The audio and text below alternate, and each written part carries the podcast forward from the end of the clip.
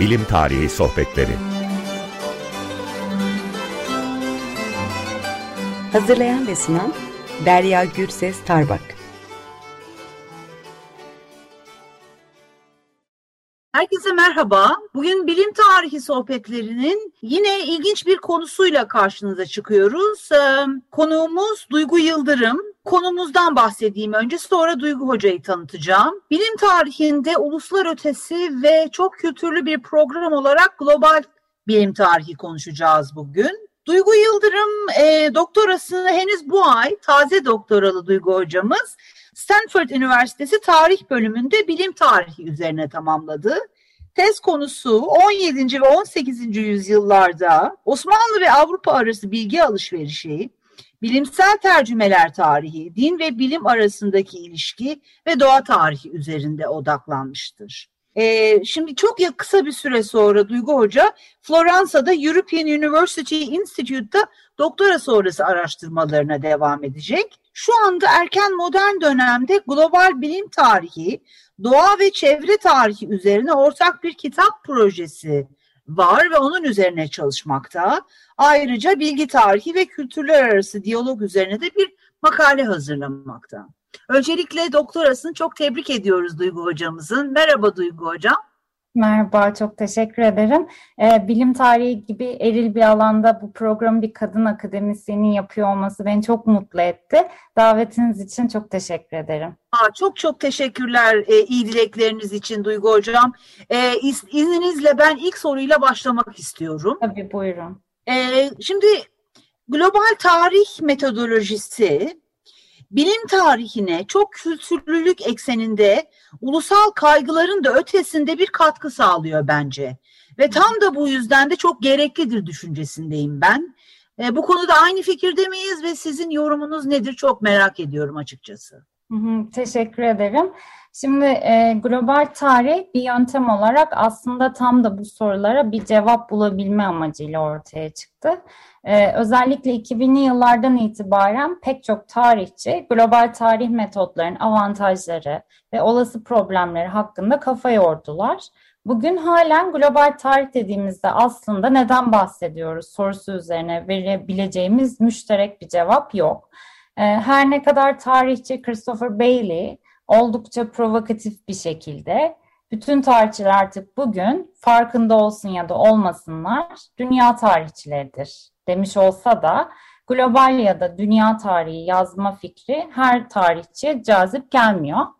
Ee, ama artık günümüzde tarihi bir disiplin olarak global bir zaman ve mekan ekseninde düşünmek her tarihçi için başlı başına bir sorumluluk haline gelmiş durumda. Bu e, hem bizleri sizin de belirttiğiniz gibi 19. yüzyıldan kalma ulusal kaygılar ötesinde düşünmeye itecektir. Hem de e, her ne kadar artık teoride geçersiz kabul edilse de günümüz siyasetinde, günümüz global siyasetinde halen devamlılığını sürdüren medeniyetler çatışması fikrinden de e, yavaş yavaş uzaklaşmamızı sağlayacaktır. Böylelikle global tarih metodlarıyla güncel tartışmalara da aktarılabilen bir e, perspektif kazanmış oluyoruz aslında. Kısacası global tarih bizleri bizden farklı olanları da anlamaya ve e, empati kurma becerisi geliştirmemize yardımcı oluyor. Bu nedenle e, ister tarih yazımında olsun, ister üniversitelerde okutulan spesifik tarih derslerine baktığımızda mesela diyelim ki Osmanlı tarihi ya da Venedik tarihi gibi.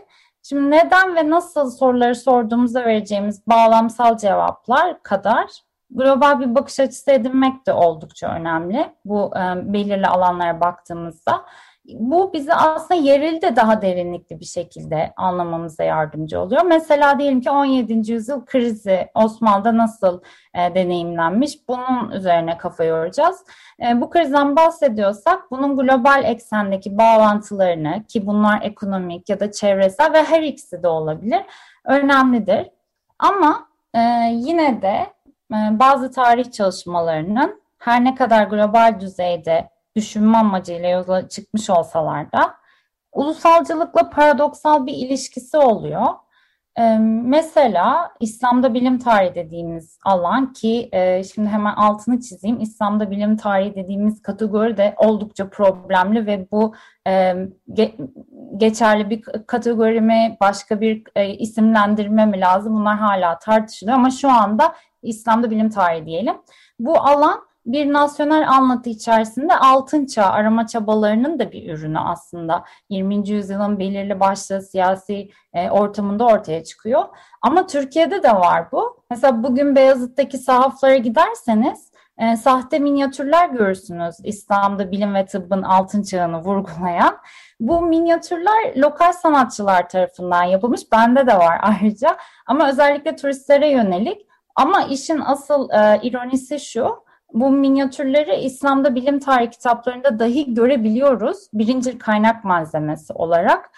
Ee, şimdi İslam'da bilim tarihi üzerine yapılan çalışmaların ilk ürünlerinde Müslüman alimler Avrupa'daki bilimsel devrimlere nasıl ön ayak olmuşlardır gibi sorularla karşılaşırız. Aslında burada bile bu e, ulusalcılık tadını biraz alıyoruz.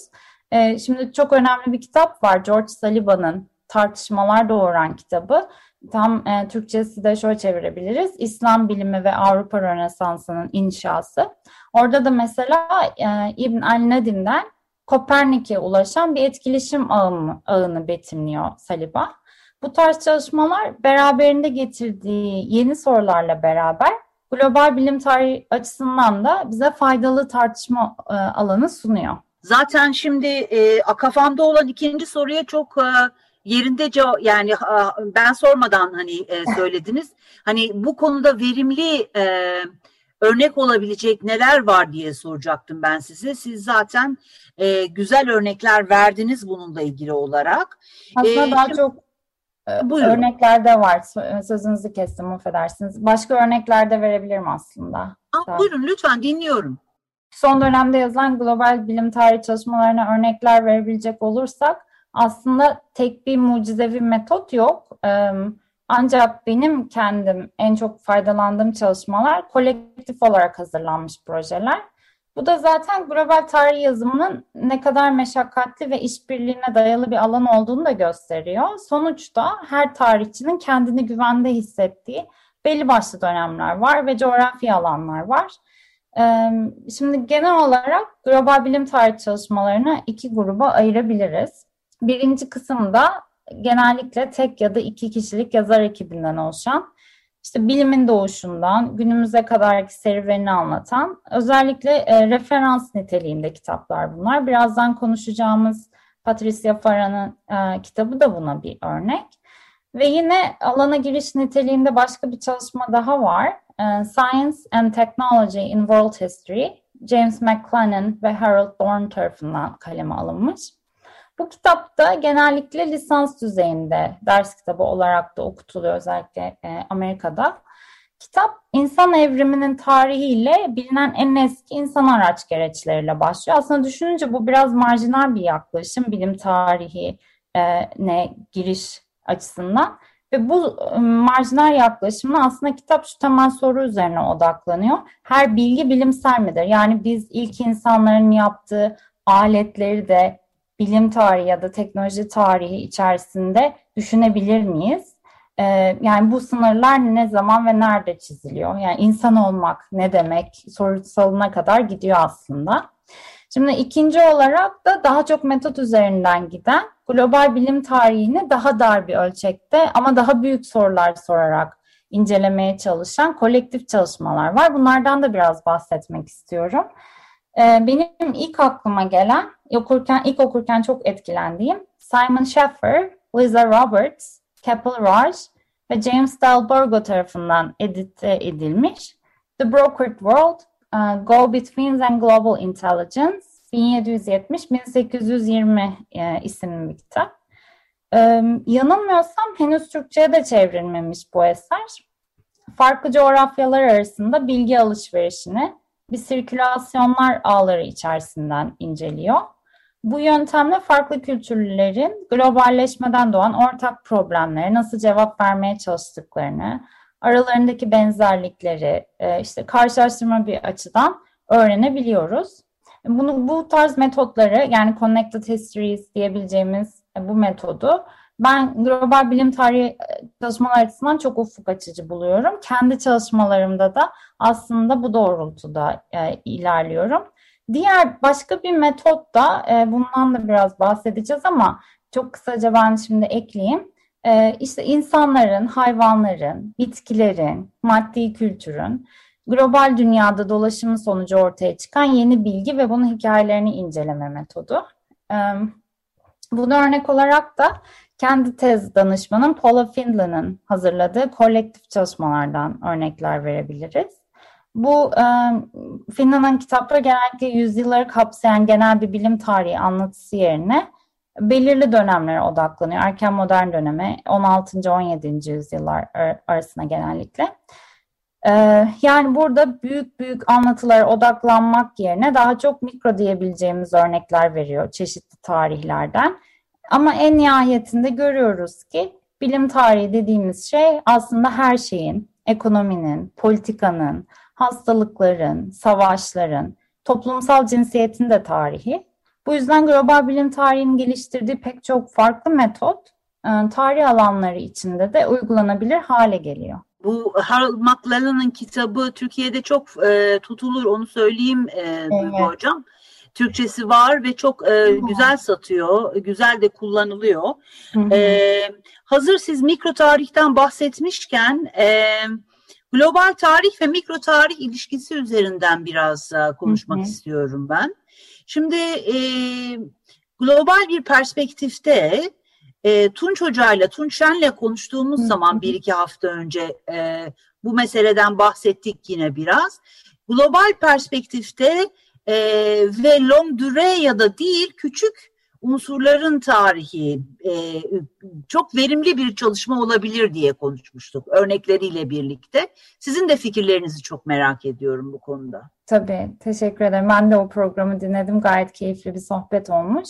Şimdi e, az önce de bahsettiğim gibi hemen hemen her tarihçi aslında global tarihçi olma arzusunu taşıyor ama global tarih yazımı e, hatta ve hatta özellikle deep history yani derin tarih gibi evrenin tarihini de içerince kronolojik ve coğrafi çeşitlilik bakımından bazı sorunlarla karşılaşıyoruz.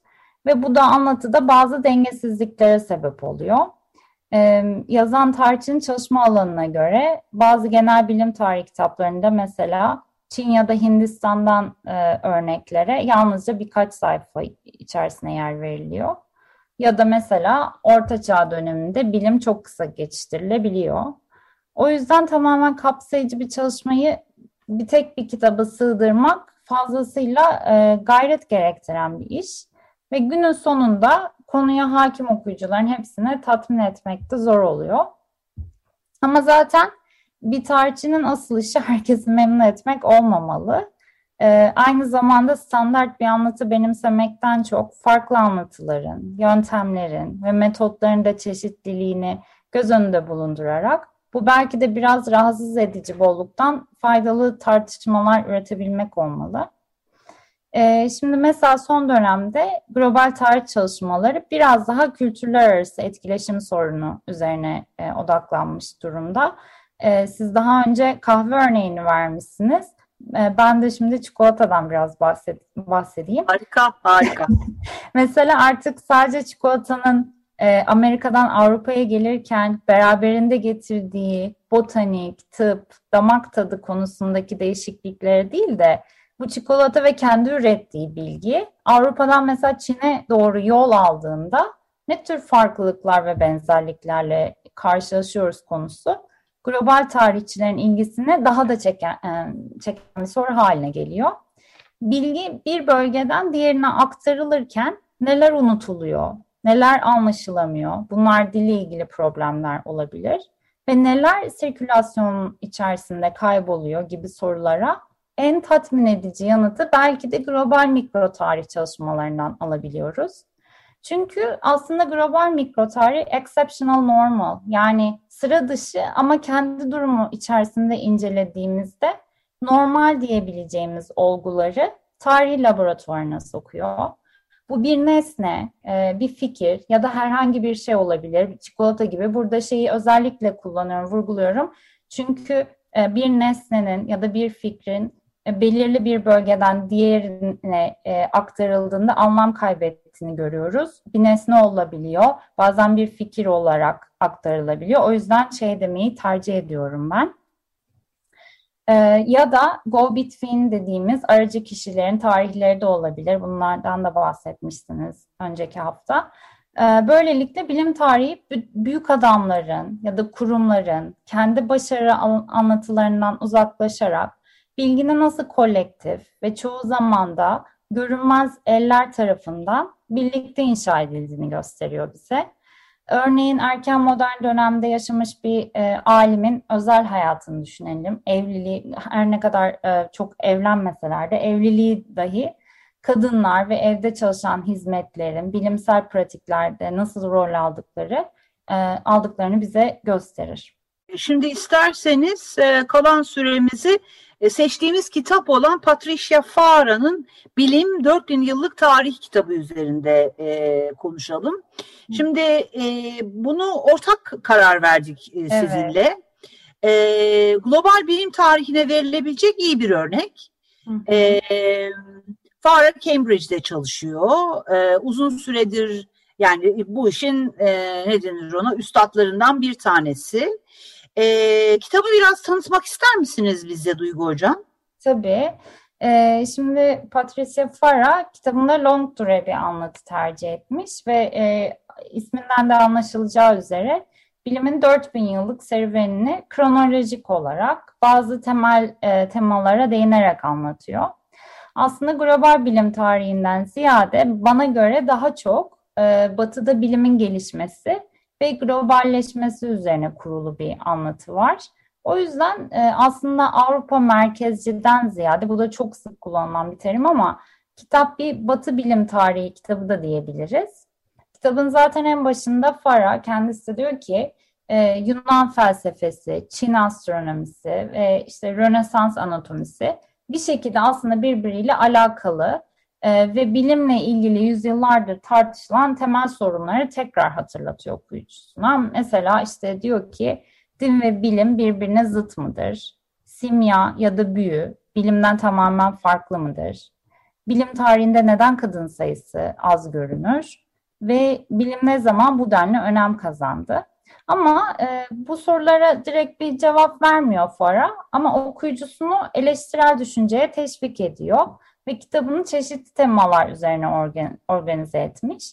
Mesela ortak kökenler, etkileşimler, deneyler, büyü, e, işte bilimsel kurumların ortaya çıkışı, evrim, zaman ve mikroplar üzerine geliştirilen teoriler, enformasyon ve bilim ve çevre ilişkisi üzerine odaklanıyor.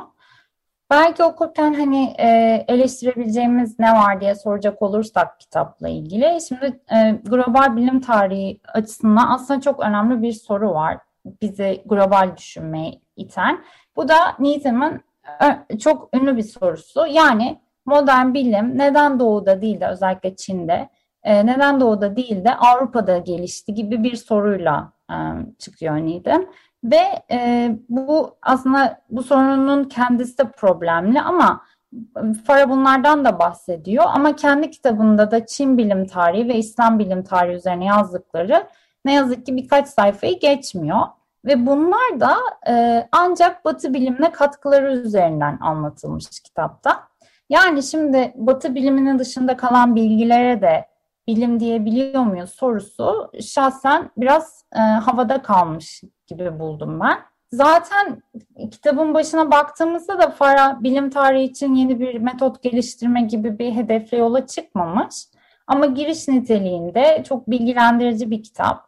Bugün global bilim tarihi derslerinin gerekliliği savunulsa da halen Avrupa'da bilimsel devrimler ve modern batı bilimi üzerinden anlatılıyor bu dersler. Genellikle işte iki döneme ayrılarak.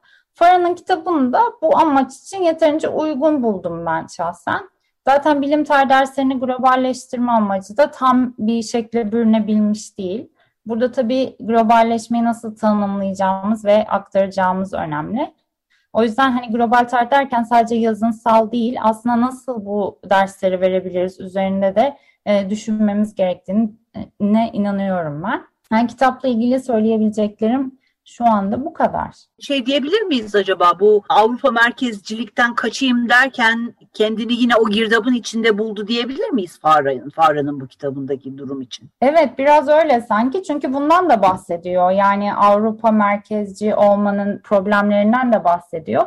Ama e, bu kadar geniş kapsamda bir kitap yazıyorsanız tabii ağırlık merkezi özellikle kendi çalışma alanlarınıza doğru kayıyor ister istemez. E, ve ben e, şey düşüncesini çok problemli buluyorum. Yani bir İslam bilimini ya da Çin bilimini neden sürekli Batı bilimine katkıları açısından inceliyoruz? Yani onlarda da farklı bilgi pratikleri var, bilim pratikleri var. Bunları anlamamız da e, önemli. Yani her şey Batı'ya katkısı içerisinden anlaşılmaya çalışıldığında çok problemli e, tarih yazımlarıyla karşılaşabiliyoruz.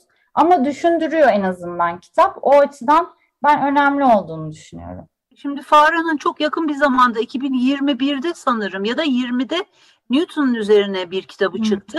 Orada global tarih konusunda bir Newton özelinden çıkıp bir deneme yapıyor Farah. Ee, şimdi neden bunu söylüyorum? Çünkü bilimin 4000 yıllık tarihi kitabı oldukça eski aslında. Yani Türkçe'de e, hani varyete e, olsun istiyorum. Benim hani e, dileklerimden bir tanesi o.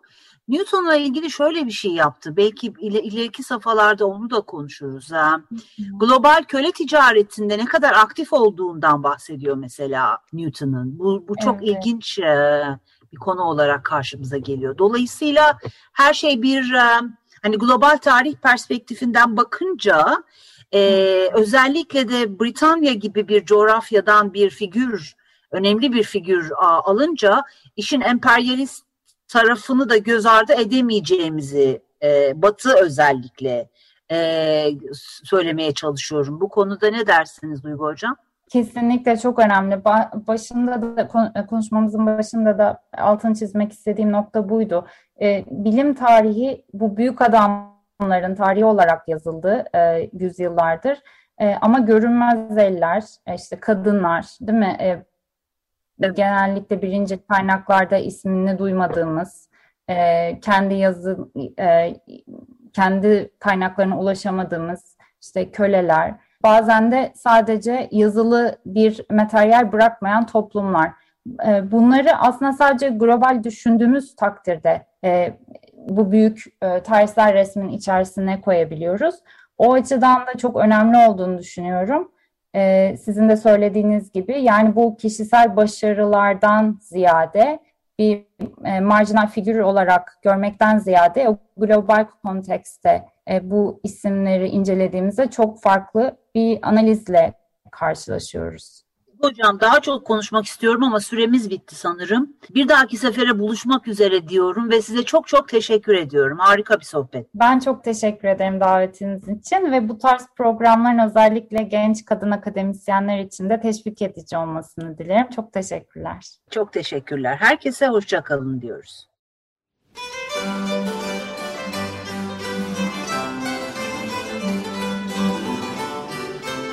Bilim Tarihi Sohbetleri Hazırlayan ve sunan Derya Gürses Tarbak